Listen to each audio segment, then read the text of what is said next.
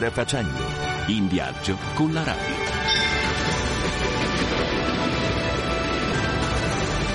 On the road. En voyage. Reisen. Viajando. Strada facendo.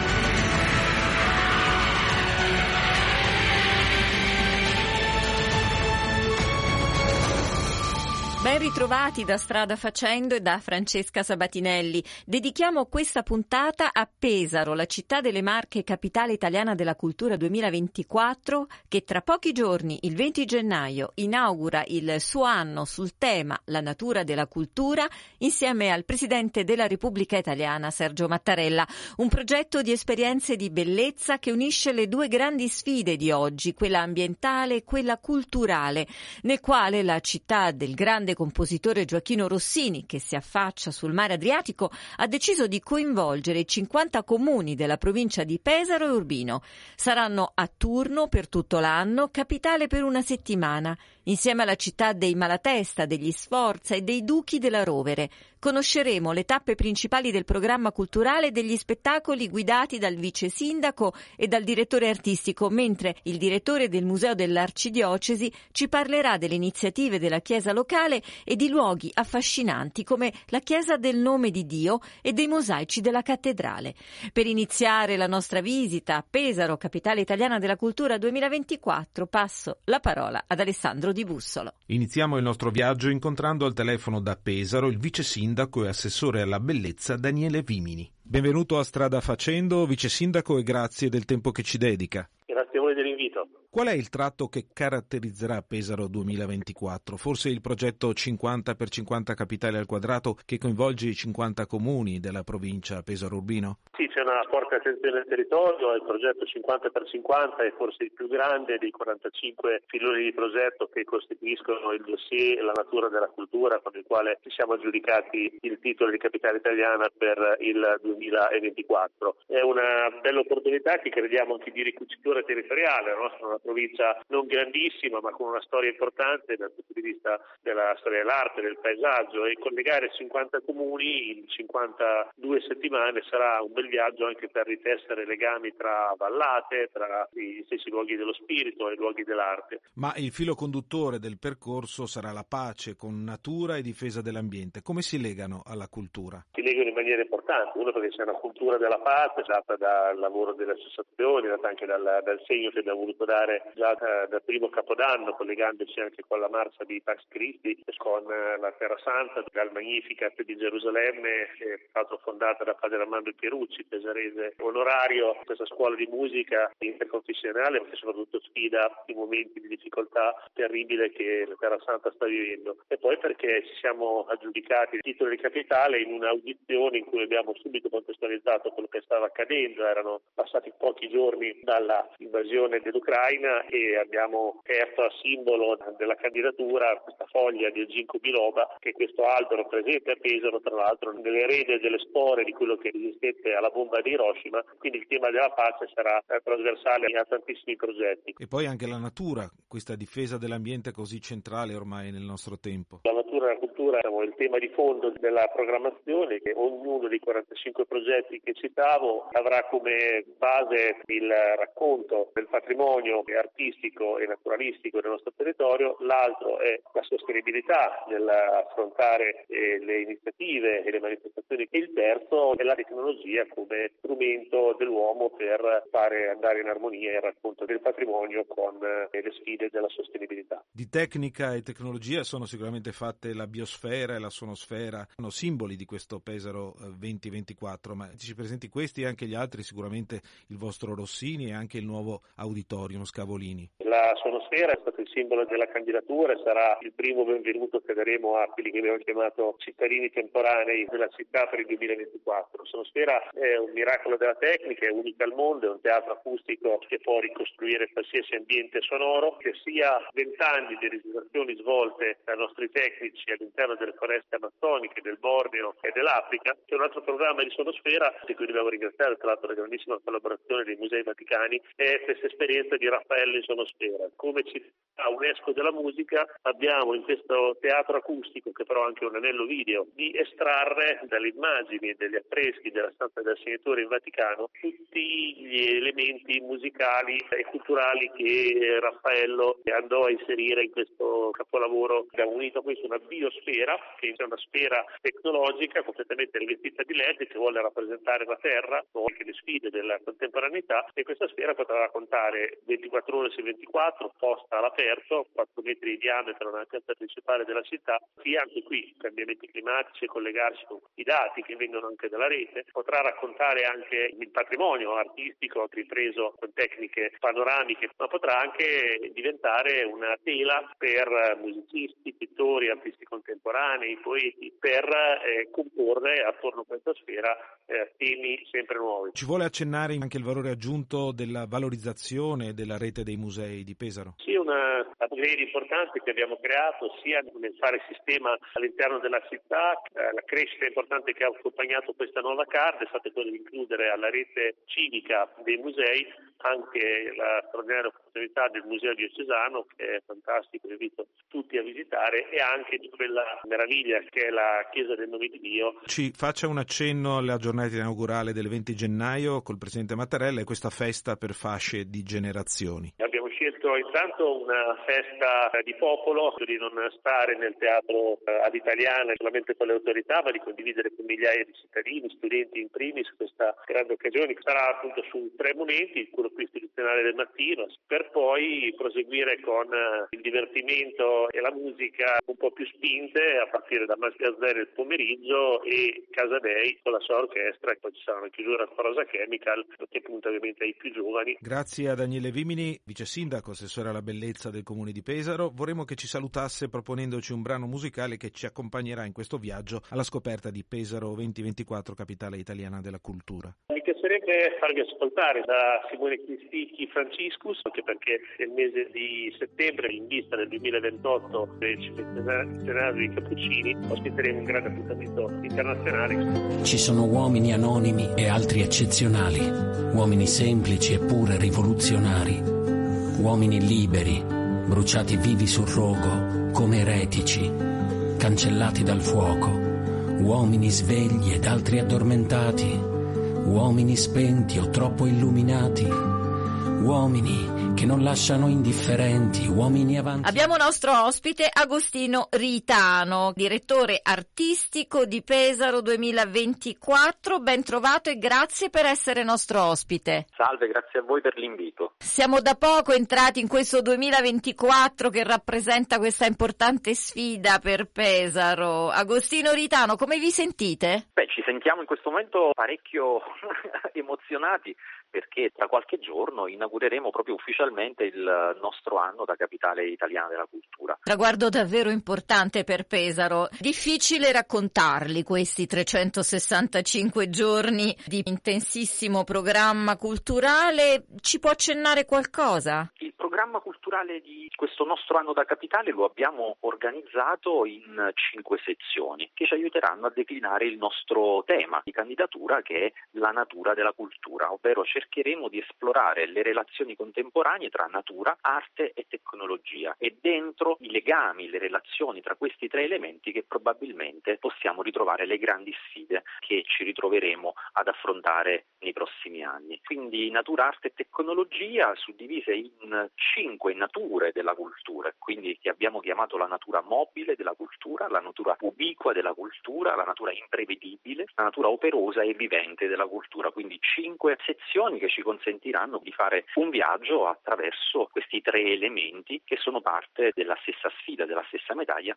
Cercheremo ad esempio eh, di ragionare molto su questa centralità che abbiamo dato all'uomo rispetto al resto del vivente. Lo faremo ovviamente con l'aiuto, il supporto e il protagonismo degli artisti che ci porteranno per mano in questo viaggio tra le nature della cultura. Ci sono progetti anche di livello internazionale, ospitiamo artisti provenienti da circa 35 paesi del mondo. Questo proprio perché vogliamo avere sguardi diversi, consapevoli che la diversità, la capacità che la cultura ha di occuparsi della diversità in questo momento sia assolutamente una linfa preziosa per poter affermare un messaggio di pace e di fratellanza universale. Il calendario degli eventi presenta nomi non indifferenti per quanto riguarda gli artisti che saranno presenti appunto a Pesaro. Chi verrà?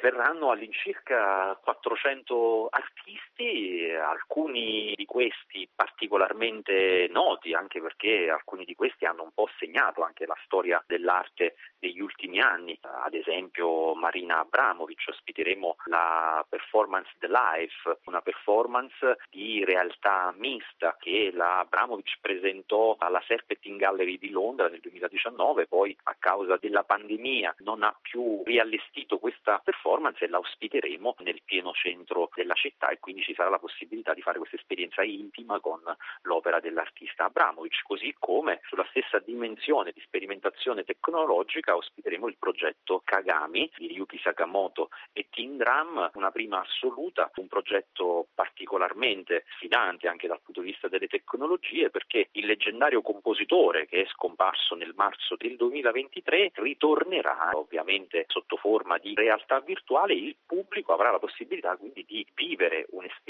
di concerto a strettissimo contatto con l'artista e avrà la possibilità in questo metaverso diciamo dell'esperienza culturale di fare anche esperienza con tutte le altre persone che in quello spazio contemporaneamente faranno questa esperienza così speciale con il compositore giapponese. E così eh, altri progetti ad esempio cercheremo di far risuonare lo spirito di 30 alberi monumentali presenti nel territorio di Pesaro e provincia grazie alla voce di cittadini, attori e performer che appunto metteranno a disposizione la propria voce per costruire dei monologhi e restituire la esperienza millenaria che questi alberi ci possono consegnare. Pesaro che sarà immersa in questo importantissimo anno, in questo importantissimo ruolo, però allo stesso tempo continuerà a vivere alcuni festival. Mi vengono in mente ad esempio la mostra internazionale del nuovo cinema, il Festival nazionale di arte drammatica, tutto questo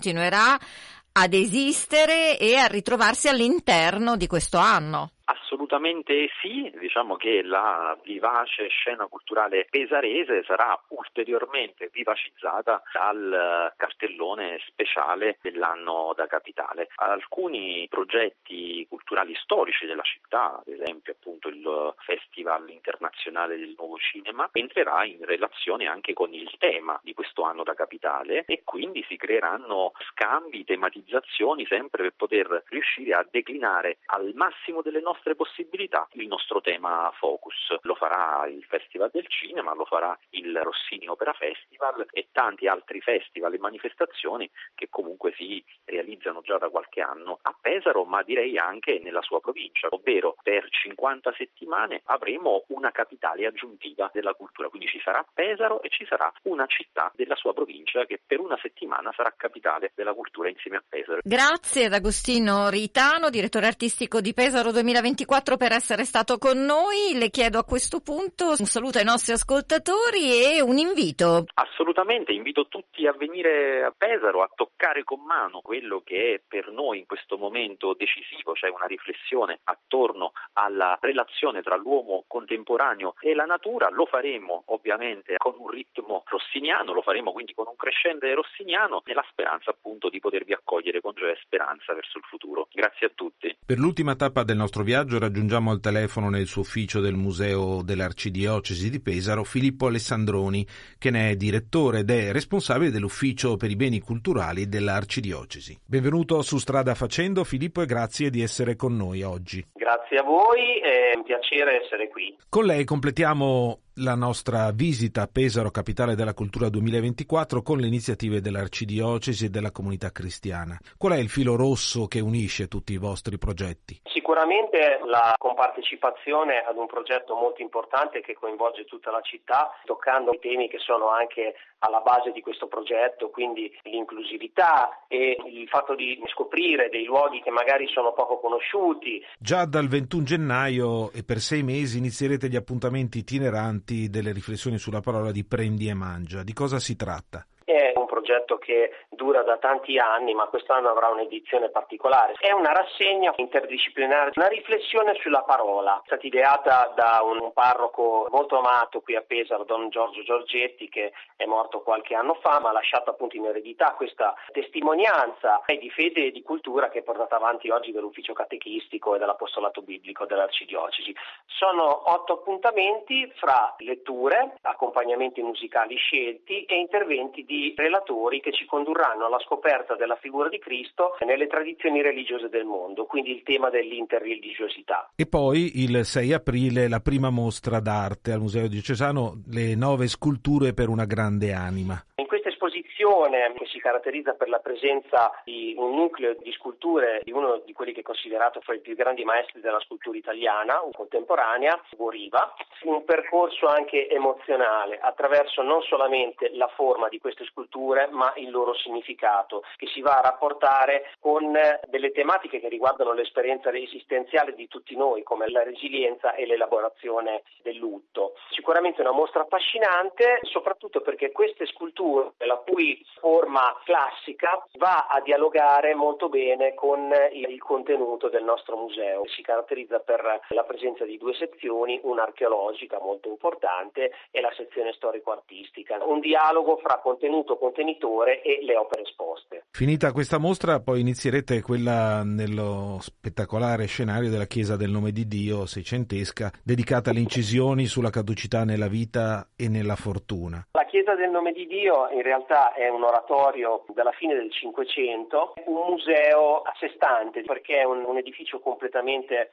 ricoperto di dipinti sia nel soffitto e nelle pareti, alla maniera degli oratori veneziani. È veramente già un luogo straordinario e da scoprire di per sé. Questa mostra riguarda proprio la tematica di fondo dell'oratorio, appartenuto alla confraternita del nome di Dio o della buona morte, quindi che si occupava di dare la sepoltura ai poveri. Tratteremo il tema attraverso un'esposizione di queste incisioni eh, di arte antica, autori fra il 5 e il 600, sia italiani che tedeschi, fiamminghi, ripercorrendo un po' tutti quegli elementi simbolici eh, che possono essere il frutto dell'estro creativo di, di, questi grandi maestri, quindi ritrovare un filone comune con il, il contenitore, la Chiesa del nome di Dio. I luoghi culturali principali della vostra arcidiocesi, la cattedrale, questa chiesa e il museo diocesano saranno poi coinvolti nel grande progetto Arte e Catechesi. È un progetto che stimola delle relazioni, si svolge in collaborazione con l'ufficio catechistico diocesano e il nostro ufficio beni culturali e rappresenta proprio anche un laboratorio sperimentale eh, nell'ottica del cammino sinodale, quindi attraverso i tre principi di questo cammino, comunione, partecipazione e missione, cercheremo di camminare alla scoperta di questi luoghi culturali che per noi sono centrali e attraverso il linguaggio dell'arte affrontare il grande tema dell'evangelizzazione. È un percorso culturale, si basa sulla visita a questi luoghi culturali,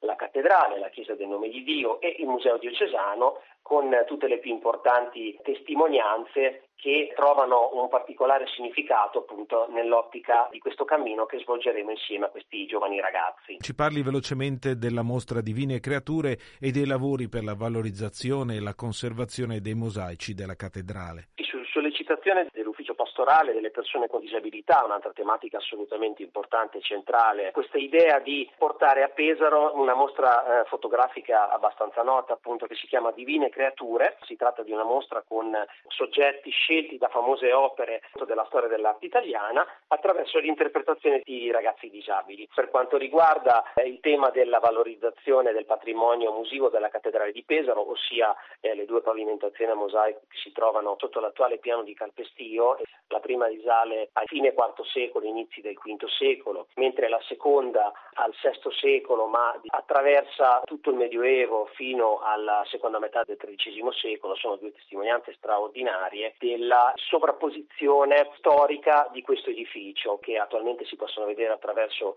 delle finestre in vetrocristallo sulla pavimentazione della chiesa che fu realizzata nel 2000 e comunque avranno una successiva valorizzazione anche all'interno di questo anno della cultura 2024 poiché stiamo studiando appunto delle azioni di conservazione, di valorizzazione, di studio e anche di fruizione attraverso l'adozione di nuove tecnologie del capitale. Per questa puntata è tutto, in redazione Alessandro Di Bussolo, da Francesca Sabatinelli un buon fine settimana a tutti voi, appuntamento a sabato prossimo con Strada Facendo. Strada Facendo, in viaggio con la radio.